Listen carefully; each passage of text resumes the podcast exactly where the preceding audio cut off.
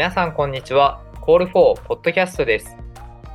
今回は振り返り公共訴訟という企画をお送りしていきたいと思います。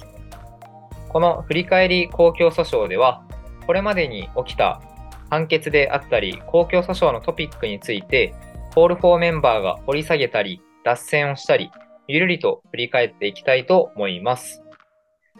今回のこの企画は、私、近田と、弁護士の井桁さんと、学生の清水さん、この3人でお送りしていきたいと思います。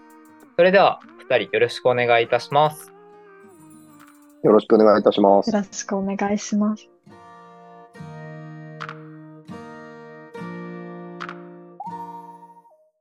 それでは早速、と今回は2023年の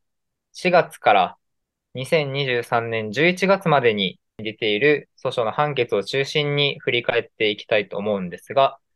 まず最初は2023年4月20日に判決が出たクルド難民収容者暴行被害国賠訴訟についてお伺いしていきたいと思います。まずは井桁さんから簡単にこの訴訟の概要などお聞きしてもよろしいでしょうか。はい。えーこれはですね、えっ、と、クルド人のデニーズさんという方がですね、入管施設に入れられている際に、えー施設長からその隔離施設、隔離部屋に入れられたりとか、まあ、いろいろな有形力を行使させ、されて、まあ、怪我を負った。それはおかしいんじゃないかと。入管施設内で何してもいいのかということを訴えたあ訴訟ですね。うんありがとうございます。この、今回は請求が任用されたということなんですけど、特にこう、この判決が特徴的なところであったりとか、画期的なところってあったりするんでしょうか？はい。えーまずですね、この前提として、この入管施設であるとか、刑務所、警察署の中での暴行とか、こういう懲戒処分というのは、実は結構頻繁に行われてまして、で、そのそれぞれについて、あの、おおかしいじゃないかと思って訴えることっていうのは、実は結構あるんですけれども、かなり壁が高い、ハードルが高いですね。で、それも、うんそれはやはりこう、各施設長に、えー専門的な裁量があるとか、あーその現現場のですね、まあ、秩序を維持するためにある程度お仕方ないんだというのが裁判官の感覚であって、かなり、うんまあ、しっかりとした違法性を主張しないと勝てない。で、しかも証拠を集めるのも結構難しいという事案なんですけれども、お今回は、えー大きく3つぐらいの暴行について、えー違法性が認められたという意味で、非常に大きな判決だったと思います。まあ、他方でですね、えーその隔離施設に入れられたことであるとか、他にもたくさんおかしいじゃないかと言っていたことがいくつかあったんですけども、おまあ、多くが、あそれは裁量の範囲内だというふうにされてしまっていて、まあ、やはりまだまだあーハードルは高いなという面もあったのかなという判決ですね。ありがとうございます。では、続いてのトピックに行きたいと思います。では、続いては、結婚の自由をすべての人に訴訟に関係するトピックで、5月、2023年の5月30日に名古屋地裁で違憲判断がなされたというところと、6月8日に福岡地裁で違憲状態で判断がされた、この2点についてお伺いしていきたいと思います。こう、記事すべ訴訟について、まあ、各地方裁判所等、高裁等で判決が出てきているところだと思うんですが、この2023年の4月以降に出た今回の2件の判断などは、全体の中でこうどういったところに位置づけられるかというところであったり、今後の訴訟への影響であったりとかをお伺いできればと思うのですが、いかがでしょうか？はい。これは、えー最初に出た札幌で、次に大阪、で、うん次に東京が出ていた流れで、えー名古屋、福岡と出たと。これで、えー5項のお提訴分すべてで揃ったという状況になると理解してます。で、まあ、これはもう本当にいろいろなところでも議論されているところなので、あの、深くは立ち入りませんけれども、おまずは、その、いろいろともちろん細かいところに違いますけれども、5つの裁判所それぞれがですね、えーまあ、厳しい、国に対して厳しい判断をしたと、その、今、ある状況ですね、すべ、全く同性間カップルに、えー婚姻と、もしくは婚姻と同等の法的効果をもたらすような、あパッケージを用意してないということは、あ基本的に憲法14条なり24条に反するんだという基本的な立ち位置というのは共通していると思います。これ実は大阪ですらある程度共通しているところかなというふうに思います。で、えーまあ、名古屋は、あそれを踏み込んで違憲といい、福岡は違憲状態といったというところがあります。で、まあ、この違憲状態というのはちょっといろんな議論があって、ここれ何なんだというところは実は難しいところがあって、まだまだが学説含めて定説出てないところですけれども、あの、ベベースとなる議論としてですね、えーこれ前回な何かの機会にも言ったと思いますけども、その、えー婚姻、法律上の婚姻を、その、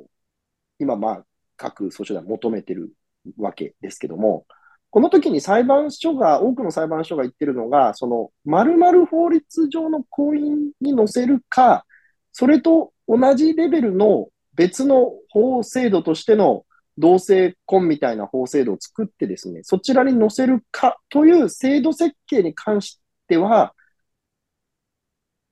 まあ、国の裁量があるんじゃないかというのが根っこにあるんです。で、その、どっち、せめて国のその同性婚専用のパッケージは設けなきゃいけないので、でそれすら設けてないことは違憲だよねといったのがまあ札幌であり、まあ、今回名古屋もそうなわけですが、違憲でありというのと、その、でもそれを違憲というのが、その、まあ、やっぱはばかれる、はばかられると思った裁判所があるわけで、その違憲状態といった東京と福岡ですけど、な、はい、なぜかというと、結局その、法律の、その、立法不作為ですね。具体的な法律の立法不作為と言えるだけの具体的なパッケージまで何か言えるのかというところがあって、その、つまり、法律婚っていうのはいろんな権利義務の束を一つの法律婚という行為によって認める、まあ、すごい制度なわけですけど、そういうものってあんま他ないんですよね、実は。その一、一つのこう婚姻届を役所に提出して戸籍上の新戸籍の編成をした瞬間に、その様々な私的な、あるいは公的な婚姻という効果がもたらされるというパッケージとしてのものというのが実は少なくて、そういうパッケージとしてないことの立法不作為というものをストレートに違憲と言えるのか、それともやっぱりそういうパッケージを作らないことっていうのは、なんていうかこう、状態であって、ストレートに法律論に乗るのかみたいな多分悩みがあって、で、違憲状態っていう言葉で、ごま、まあ、ごまかしたって言っちゃった変なんですけども、あの、整理したという裁判所が2つあると、まあ、そういうふうに私は今認識してまして、これはそう、そう、そういう判断になるのかどうかってまだ全然まだわかりません。私の一読した印象はそういう感じでして、で、そこの違憲か違憲状態かっていうのは、憲法論的には結構大きな話なんですけども、まあ、なんて言いますか、とりあえず国に対するメッセージとしてはパッケージ早く作れよという話にはなるんだと思います。で、ここ難しいのが、とはいえ、その当事者の方々は、その別のパッケージを求めてるわけじゃなくて、今ある法律婚にジョインさせろということを言ってるんですよね。で、それを今後高裁がどういうふうに判断していくのかと。で、もっと言うと原告当事者たちもどういう整理をして、えー、請求していくのかというのが、あこれからの高裁での主な議論、論点になってくるんじゃないかな。その手前の議論をずっと本当は、その訴訟前は行われてたわけで、その憲法は同性婚を禁止してるみたいなことを言ってる人たちまでいて、で、それは合校の裁判所どこも取らずに、もう全く、まあ、ある意味無視したぐらいの話になったので、そういう意味でやっぱり裁判に訴えて、こうやって判決が出揃うことによって、そういう不当な議論、不毛な議論っていうのがどんどんどんどん削ぎ落とされていって、議論がこう綺麗にクリアになっていくっていうのが、訴訟の面白くて、ダイナミズムを感じるところかなという気はしてますね。高裁でここからどういう議論をされるのか非常に興味深く。ありがとうございます。はい。では、次のトピックに行きたいと思います。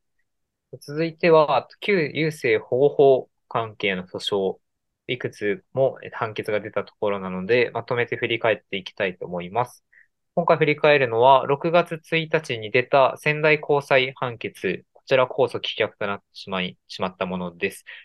そして6月16日の札幌高裁判決、10月25日の仙台高裁判決、そして11月2日に、この旧正、旧優生保護法訴訟について大法廷で審理が開始されることが決定したと、このニュースをまとめて振り返っていきたいと思います。ここまでの流れ、まず簡単に振り返っていただくことできますか？はい、えー、この訴訟はですね、まず、前提としては、あ旧優生保護法という法律がですね、えー、かつて、えーまあ、精神疾患の方々を強制的にですね、えー、まあ、優生手術と言います。か、まあ、不妊手術ですよね。不妊手術をしていたという、まあ、することを認めていた法律があって、でそれに基づいて実際に、えー、たくさんの方が強制的に、まあ、しかも多くは騙されて、わからないまま不妊手術を、まあ、されてしまったという、痛ましい歴史の出来事をですね、えー、原告の方々立ち上がって、えー、国の責任を求めている訴訟です。で、えー、これはあの、基本的にはと言ったら変なんですが、もうそれは、なんて言いますか、今の感覚からして、まあ当時からもですね、実はおかしいと言われていることはもちろんあったんですけども、まあ、あの、今の感覚からして、これが、なんて言いますか、憲法の理念に適合すると考える人は、まあかなりいない、ほぼいないと考えていただいていいんじゃないかなと思ってますし、で、実際、裁判所も、おどの、おおそらくちょっと私も、あの、全部をしっかりと見見切れてるわけじゃないですけど、どの判決においても、おこれが合憲だったという人は、判断はいないんだと思っています。で、え問題はですね、どれも、その、いわゆる、除籍期間というものが、まあ、ハードルとして立ちはだかっているところです。で、これはどういうことかと言いますと、えー、ど、まずそもそもこの訴訟は何かというと、おこの法律があった、そしてそれによって手術を受けたということが、えー、違法だということを訴える訴訟なわけですけども、ほとんどの方がその手術を受けたのはもう30年以上前なわけですね。多くは50年代とか、まあ、平成の初期だった、昭和50年代とか平成の初期だったと思います。まあ、つまり30年以上経ってるというところです。で、えー、その法律もですね、えー、最終的には平成8年にもう改正されています。えー、ですので、えっ、と、平成8年というと、えー、1900で言うと、96年です、ね。96年ですかね。はい。96年。96年にはもう改正されているので、もう、えっと、25年ぐらい経ってるわけですよ。で、そこから先は当然この法律に基づく手術されていませんので、そうすると、えー、この20年以上前の出来事についての責任を国家賠償訴訟という形で、まあ、取ってる、通ってる問題な、あの、訴訟なんですけども、実はですね、その民法724条というものがありまして、この条文で、その20年経ったら、不法行為に基づく責任は負わないというのがざっくり言うと定められてるんです。で、国家賠償訴訟にもそれは適用されるとされてまして、でそうするともう、な、何があっても、もうこの20年経ってるんだから、もう無理ですという、その、おなんて言いますか、は、判断に立つのか、それともあまりにもこんなひどい話が20年経ったからもう OK ですなんていうのは正義に反するんじゃないかと考えるかの戦いなんですね。で、はい、仙台地裁は、戦いってごめんなさい、その法律上の戦いなわけです。で、えっと、仙台地裁はまさにこの20年経ってるからもう無理です。その大変これは痛ましくひどい話だけれども、まあ20年経ってますからねという判断を下したというふうに、えー、理解しています。で、で、他方で、この、おおえっ、ー、と、今回の仙台高裁ですね。仙台高裁はあ結構すごい、あの10月25日に出た判決ですけども、これ結構その法律業界としてはすごい話でして、今申し上げたその724条の条文というのは、あ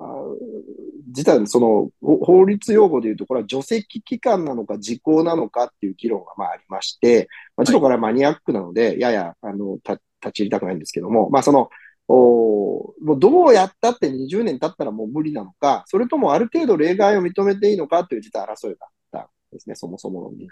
で、その時に、まあ、その最高裁が基本的にもうその、これは除籍期間といって、もうどうやったって20年経ったらもうダメなんだという判断を昔も下してたんですけども、実はこの、はい、お仙台高裁は、いや、これはもう最高裁が間違ってんだぐらい言っててですね、えっと、いや、これはもう時効として考えるべきなんだという、あの、まあ、強い判断を下したんです。でしかも、もしその最高裁が言う通り除籍期間で20年経ったら原則もなんだってダメだっていう話だとしても、今回のような特別な場合には、特別の特別の例外として救済されるべきだという判断を下していてですね。まあ、仙台高裁は、これはもう、こんなひどい話が救済されないのはおかしいという、まあ、いわば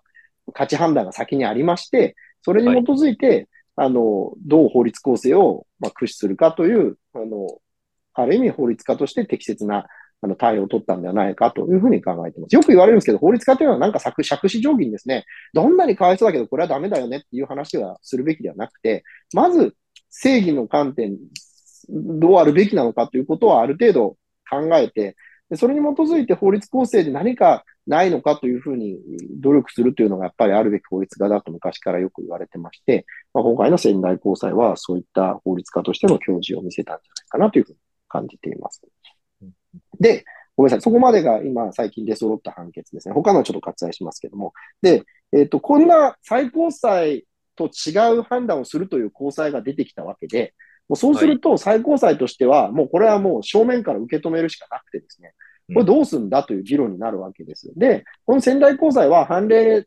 に、つまり昔の最高裁が言った判断と全然違う法律解釈してるんだから、そもそもこの仙台高裁誤りですと言って、もうあっさりその蹴ることもできないわけではないんですけど、まあ、やはりこれほど大きな問題ですし、最高裁としても何かしらの救済の必要があると考えたんだと思うんですけれども、もうこれはあしっかりと最高裁において真正面から受け止めて、法律判断、法律解釈、いろいろすべきだ、憲法解釈含めてすべきだというふうに考えて、えー、大法廷で判断することにしたということと思っています。ありがとうございます。それでは次のトピックに行きたいと思います。次は9月28日に判決、沖縄地裁で実質勝訴判決ができた琉球人のご先祖の遺骨返還を訴訟です。こちらの訴訟、この判決を受けて、どういったことを感じられましたでしょうか？これは実はあの、隠れた、なんて言いますか、重大訴訟と私はよく思ってまして、この遺骨の話、特にその琉球人の遺骨をどのように扱うかという話は、実はですね、その、究極は先ほどの優生保護法の話に実は近づいてくる話でして、これもやはり戦中に、その琉球人であるとかアイヌ人であるとか、そういった、まあ、当時の政府が少数民族と考える人たちについては、かなり、なんと言いますか、こう、ひどい取り扱いをしていると、まさに優勢思想に基づいて、えー、ややこう、言葉を選ばずには、こう、劣等な形で、いろいろとこう、扱ってもいいんだというような発想があったと。で、それに基づいて、この遺骨についても、人の尊厳というものを全く無視したですね、本当に物かのような取り扱いを、まあ、してたあ時期があった。そしてそういった取り扱いがあったわけですよね。で、はい、もちろん遺骨で、そ、そ、な、なわけで、その、それ自体の国家賠償とか、その、までは一気に人足取りに行くのはなかなか難しいんですけども、その手前として、まずは情報公開をしていると。で、それについてしっかりと勝ち切ったというのは、実は今後につながる重要な判断ではないかなと思いますし、あの、こういった流れは実は今世界中であの広がってまして、え、この前もですね、えー、すみません、ちょっとうろ覚えなんですけど、どこかの有名な美術館でですね、そういったその人骨の標本の展示が、あもう取りやめることにしたといったようなニュースを見た記憶がありまして、こういったものも同じようなあ流れなんではないかなというふうに思っています。はい。ありがとうございます。それでは続いて、10月5日に判決が出たセックスワークにも給付金を訴訟東京高裁判決について、こちら井桁さんが代理人でもいらっしゃるので、少し詳しめにお話聞かせていただければと思っています。まず、この高裁判決、どういうふうに受け止めていますでしょうか？はい。えー、まず、あの、本当に代理人としては不甲斐なく、じくじたる思いですけれども、全面敗訴判決でした。で、私もいろいろとこういったあ行政訴訟、憲法訴訟といったものをやってきてますけれども、まあ、その中でも、かなりひどい判決というのが、あ私の第一印象です。で、それはですね、判決文の、えー、中でもう、こう、現れてる箇所がありましてですね、はい、私ども実は、その、18個ほどですね、えっと、高裁で、あのー、専門家の意見書というものを出したんですね。一審判決があまりにもひどいじゃないかということで、えー、その一審判決の様々な観点から批判する意見書というものを専門家の方々にお願いして、えー、提出をしました。それに対してですね、判決は、えー、まあ、後でもしよろしければ見ていただければと思いますけど、19ページなんですけれども、その構想人提出の意見書等についてという一括りの項目を作りまして、はい、で、その中でですね、その多数の意見書や文献等の書書を提出するけれどもということで、はい、1、2、3、4、5、6、7、8、9個ですね、の意見書を上げながらですね、もうその内容、全くそれぞれの専門家がバラバラの観点、視点から判断、あの出していただいた意見書なんですが、それをですね、ひとまとめにして、丸1、丸2というふうに全部合わせて6行にまとめたんですね。で、もうこれは本当に私はその学問に対する冒涜、侮辱に他ならないなと感じてまして、もうその、もうそれぞれの専門家がですね、人生をかけて研究してきた専門家が、多い人でも30ページ、40ページの意見書をですね、えー、書いて、で、それぞれ、例えば、風営法の歴史に遡ったり、性風俗の歴史に遡ったり、えー、ドイツの憲法の有名な判例に遡ったり、えデータ分析の専門家がですね、えー、しっかりとした世論調査に基づく調査結果をですね、えー、詳細に分析をしたりといったことを、それぞれの専門家があ詳細に出していたわけですが、もうそれをですね、まさに10波人からにして、こう、それぞれについて、もうか、簡単にまとめた上で、で、さらにほとんどま、まともな評論をせずにですね、えー、終わらせていったというところがありまして、で、私な何度か刑事事件とかでこういったひどい対応する裁判所と見てきたんですけども、はい、本当にこの科学に対する不敬、まあ、その敬わない姿勢というのは、その裁判の自殺行為ではないかなというのを、あの、今回の判決を読んで感じたところですね。他にもひどいところいくつありますけど、私はやっぱここが一番ひどいなというふうに感じたところです。ありがとうございます。清水さんいかがでしょうか？すごい、というか、職業差別的な固定観念が、なんかすごい、あの、こんな全面的に出していいんだろうかっていうふうに、あの、思いながら、ずっと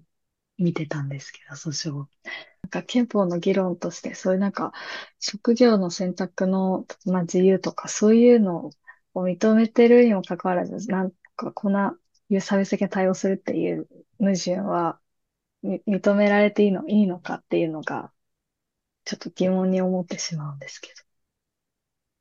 そこは関係があるんですか？あの、全くおっしゃる通りでして、もう本当にその、まあ、一番ひどいのはそこに尽きると、あの、法律で認められた職業なわけですね、これは。風営法という法律がわざわざ、あの、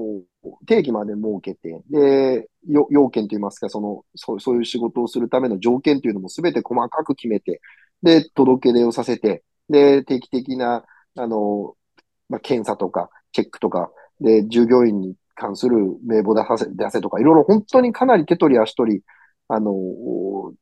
審査指導されるわけです。で、職業選択の自由の憲法上保障される自由として認められたれっきとした職業に対して、でもあなたたちは、あ日陰者の職業なんですと、お性的同義観念にそぐわないから、下支えまではしなくていいんですといった、そういった職業の中に、こう、段階を設ける判決なんですよね。でしかもそれをですね、判決はずっと、なんと言いますか、逃げ続けていて、いやいや、段階を設けてるわけじゃないんですと。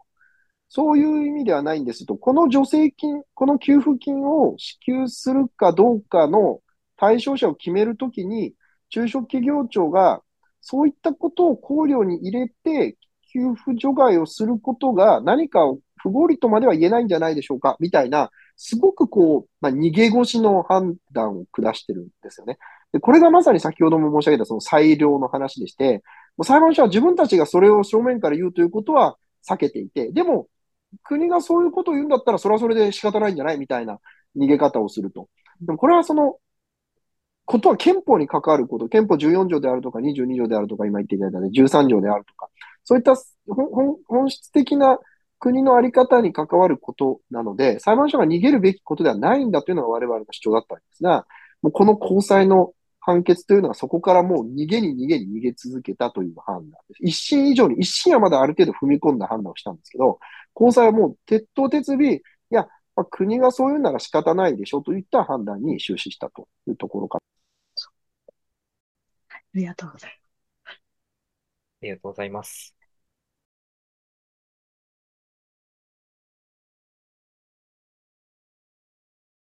はい。それでは次のトピックに行きたいと思います。次は、とコール4で扱っている俺裁判ですね。10月12日に出た判断で、と原産、原告の原産の性別変更が認められたというところと、それに関連して同じ論点について10月25日に最高裁で性同一障害特例法の手術要件について意見の判断がなされたと、この2点について井桁さんにお伺いしていきたいと思います。ここのところ、まあ、そもそもどういった手続きなのかっていうところも含めて、あとは最高裁で出された意見判断の影響等も気になるところかなと思うので、少しお話ししていただきたいと思います。はい。えー、これは、えー、時系列で言うと、その原産のお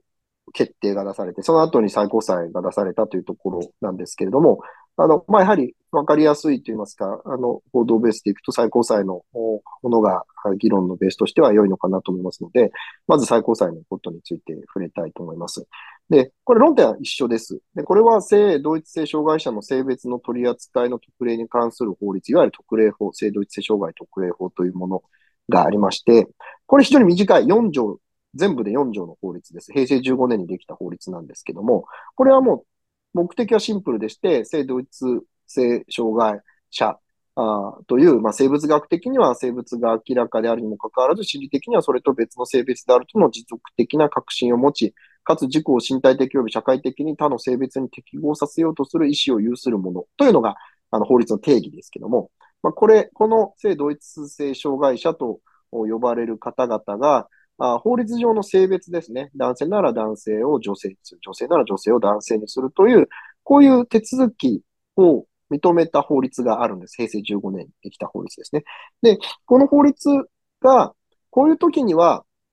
その性別を変えられますという手続きを定めてまして、それが3条なんですね。でそれは家庭裁判所の審判というもので変えられるというふうになっています。これは裁判ではなくて審判と呼ばれるもので、あの、変えたい人が申し、申し入れ、申し立てをして、それに対して裁判所が判定をするというものですね。で、要件が5つありまして、1つが18歳以上であること。で、2つ目が婚姻をしてないこと。3つ目が今未成年の子がいないこと。ここまでは源さんも、その最高裁の当事者もクリアしてました。で、4つ目が生殖腺がないこと、または生殖腺の機能を永続的に欠く状態にあることということで、これがいわゆるこう不妊ということですね。その生、生、生殖能力がないということです。で5つ目が、えー、性器にかかる部分に近似する外観があるということで、まあ、つまり男性であれば、えー、通常ペニスがあるわけですが、女性から男性になるときに、そのペニス用のものをつけるとか、逆に女性、男性が女性になるときには、あその多分乳房であるとかあ、そういったものをつけるといったことをわざわざこの合法で求めているというのが、この法律の要件ということになります。で、今回の最高裁の原告の方は、この4号と5号、それぞれについて、これは、つまり自分の体にメスを入れろということだと。生殖腺を取れとか、その、もしくは、あペニスをつけろ、もしくはチブサをつけろといった、その外観を備えろといったことは、自分の体に、その、ま、いろいろと手を入れろということに他ならなくて、それは非常に強い権利侵害にも過ぎるんじゃないかと。そこまでいかなくても性別変更できるようにしてくれというふうに求めたのがこの裁判です。現さんは4号について求めたというふうに理解しています。4号の要件がクリアできなかったので、つまり生殖腺はあったけども変えてくれということを求めて、えー、4号で、えー、クリアさ、あの、そ、そちらについて、えー、意見だというふうにして、えー、実際にもう男性にな、戸籍上男性になったというふうに理解しています。で最高裁は、えー、かなり重厚な、あの、判決文が出てきましたけども、まあ、やはりその、身体への侵襲というのは非常に強いものだということを踏まえて、この4号というのが違憲だというふうに判断をしました。でただ、5号については、高裁が5号について判断せずに4号がないということでもう、あの、請求を棄却してたということもあって、5号については議論が充実してないということで、差し戻しをしたんですね。で、これに対しては実は3人の裁判官が、いや、おかしいと、もうそんな5号だって、ここで判断できるんだから、もう違憲と判断して、戸籍変更を認めるべきだというふうに反対意見も出していました。まあそこはちょっとやや残念な判決になりましたけれども、まあいずれにせよこの4号が違憲だということで、えー、差し戻したというのが今回の最高裁の判決で、これは戦後12例目の法令違憲になったというふうに言われています。ありがとうございます。今回の違憲判断は最高裁の判事15人全員一致の判断だったということで、で先ほど少し話にもあったように、個別の意見も付されていたところで、それぞれこう読み比べていくとすごい、あの、興味深いというか、あまりこう法律のことがわかるわからないとかではなく、こう理解できるところもすごいあったので、ぜひこういろんな意見を見比べていただきたいなと思ったところです。はい。今回のその最高裁の大法廷判決、もちろん、えー、まあ素晴らしい判断だと思いますし、まさに今、本田さんがおっしゃってくれたように、それぞれの裁判官が、あの、意見を述べていて、重厚なものになったと思います。実はこれ7年ぐらい前に、その最高裁で、それはその時は小法廷でしたけども、合憲判決が実は下されてるんですね。で、その7年前かな？ごめんなさい。ちょっと具体的な年数忘れちゃったんだけど、7年前に出てたのに、今回覆したということで、結構これはレアなことなんです、実は。最高裁というのはもう一回出した判断にすごくこう自分たちでもこだわるし、それを簡単に変えちゃったら法的安定性が害されるなんてこと言われることがあって、かなり前例踏襲が強い、その裁判裁判所全体がですね、前例投手が強い組織だと私は理解してるんですが、それが7年ぐらいでひっくり返るっていうのは結構珍しいことだと思います。で、しかも7年の間にじゃあ何かすごく事情変更があったかっていうと、まあ、それはもちろん、あの、いわゆる性同一性障害の方々への理解が深まったとか、その同性婚訴訟も含めて、ケジスペ訴訟なども含めて、まあ、いろいろとそういった社会的な認知が広まったということはあったとしても、それ以外になんかそんなに大きな要素があったのかなと思うと、なんかやや不思議な感もなくはない。つまり私からすると、その7年前に違憲判決が下されるべきであって、今回下されたっていうのはなんか、そんなに大きな事情変更があったのかな。ちょっとそこら辺はいろいろと分析が必要なんじゃないかなっていうのが、あの、なんて言いますか、感想です。ありがとうございます。では、と続いていきたいと思います。11月2日に出た日米同性カップル在留資格訴訟の東京高裁判決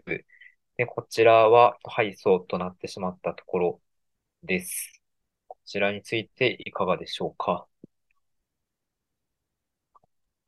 これはあの、まあ、引き続きといいますか、残念な判断になったかなと思います。で、このケジスペ訴訟のようにですね、その、婚姻の不平等に関しては、今、全国の裁判所がかなり過断な判断をしているわけですが、あ今回のようにですね、この在留資格といったものについては、また先ほど申し上げたような裁量が広く、まあ、立ちはだかるところでして、この誰を、外国籍の人のうち誰を日本に、あの、まあ、入れるか、そもそも入国させるか、で、さらには在留させるかというのは、ものすごく、その裁量が広いとされてまして、まあ、その裁量が出てしまったかなというところです。でも本当はこのグローバルな時代にそんなに国籍だけを、まあ、根拠にですね、こんなにいろんなことを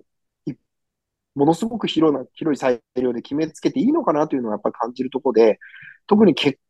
婚してる、この前のあのコロナ禍とかでもですね、その、その家族なのに、えー、入国が制限されるとか、あ在留が制限されるなんてことがありましたけども、それは根本的なその人間の尊厳、個人の尊厳、その社会的な幸せというものが国家よりまあ、低く見積もられているというわけで、ちょっとやっぱり、本当はどこかでおかしなことだという議論がされていいんじゃないかなと。で今回の在留資格についても、パートナー、同性パートナーというのはまさに家族なわけで、家族なのに一緒に住める、住めないというのは、こんなに、なんて言いますか、裁量という一言で揺るがせにされていいのかなというのは、やはり感じるところ。そうです。本当にその裁量というところで、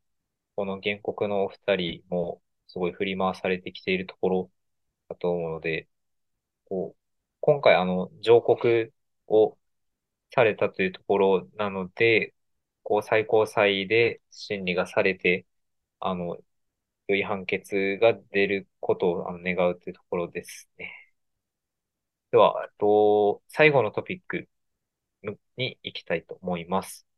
宮本から決め助成金不交付決定取り消し訴訟最高裁での判決が手逆転勝訴というところです。こちらについても、井桁さんからお話しいただきたいと思います。でこれは、あの、宮本から君へという映画あについて、えー、まず女性の内定というのが、助成金交付の内定というものが出てたんですけども、おその内定後にですね、出演者の一人のピエール滝さんが麻薬取締法違反で捕まったということを踏まえて、その内定が取り消されたという事案です。でこれはおかしいんじゃないかということで、えー、その映画制作会社が提訴した案件ですね。で一審は勝訴してたんですが、高裁で逆転敗訴してしまってた案件で、どうなることかと思っていました。で、これはまさに先ほどセックスワークの案件でもお伝えした、その、給付行政でして、まあ、給付行政というのは裁量が広いという一般論化すると、どうなるんだろうというふうに思っていたわけですが、今回最高裁はですね、かなり、えっと、重要な判断を下してまして、その、えー、基本的な、まず枠としては、えー、こういった、その、国は何と言ってたかというと、こういったその、麻薬取締法違反で捕まったような人が出演している映画に、助成金を出すと、国は薬物犯罪に寛容だという誤ったメッセージを発したと受け取られかねないんだと。で、そういった態度は、その国が行う薬物乱用の防止に向けた取り組みに逆行するんだとか、その税金を原資とする助成金のあり方に対する国民の理解を、まあ、損なうんだみたいなことを主張してたんですね。で、高裁はかなりそれに即した判断をしてたんですけども、最高裁はですね、これに対して、その、国民、そういったまあ、その、そもそもそんなえー、薬物乱用の防止という公益が害されるような具体的な危険があるとも言い難いし、その助成金のあり方に対する国民の理解というのは、その抽象的な話であって、そういったものを薬物乱用の防止と同じような重要な、まあ、ものとみなすことはできないんだと。その国民の理解、税金なんだから国民の理解が大事なんだみたいな抽象的な話は、その助成金を取り消すような理屈にはならないんだというふうに言ったんですよね。で、まあ、さらには、まあ、こういった、その、なんていうんでしょう、抽象的な理由で取り消しをされてしまうと、その表現行為の内容とかにも萎縮的な影響も及びかねないし、そうしてしまうと、その芸術家の自主性や創造性が損なわれる可能性があって、憲法21条1項の趣旨に反して許されないんだということまで言っているわけです。でこれはですね、その、あまあ、助成金行政であれば、なんと言いますか、何でも広めの裁量だみたいな話ではなくて、やっぱりしっかりと今回の助成金というのは、つまり芸術の振興のためにあるんだから、ちゃんとそういった芸術振興の観点から、その裁量権行使に逸脱乱用はないかということをしっかりとチェックしますよといった話であって、まあ、非常に大事な判決になったんではないかなというふうに思っています。あの、平先生にもポッドキャストでお伺いしたところだったんですけども、この給付行政における裁量の統制のあり方っていうのを、この最高裁が一つ示したところなのかなというふうに感じています。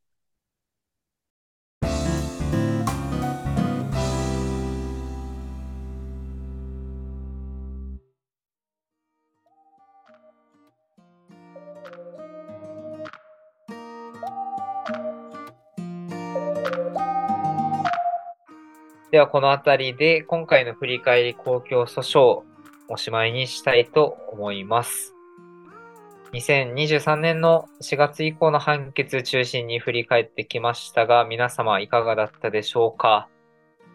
こうやって訴訟を振り返っていくことで、こう一つ一つの訴訟が積み重なって次の訴訟につながっているってことであったり、公共訴訟というものがより活性化してきているということが少しでも伝われば幸いと考えています。またですね、この振り返り公共訴訟もやっていきたいと思っていますので、皆様ぜひお楽しみにしてください。ということで、また次回ポッドキャストでお会いしましょう。ありがとうございました。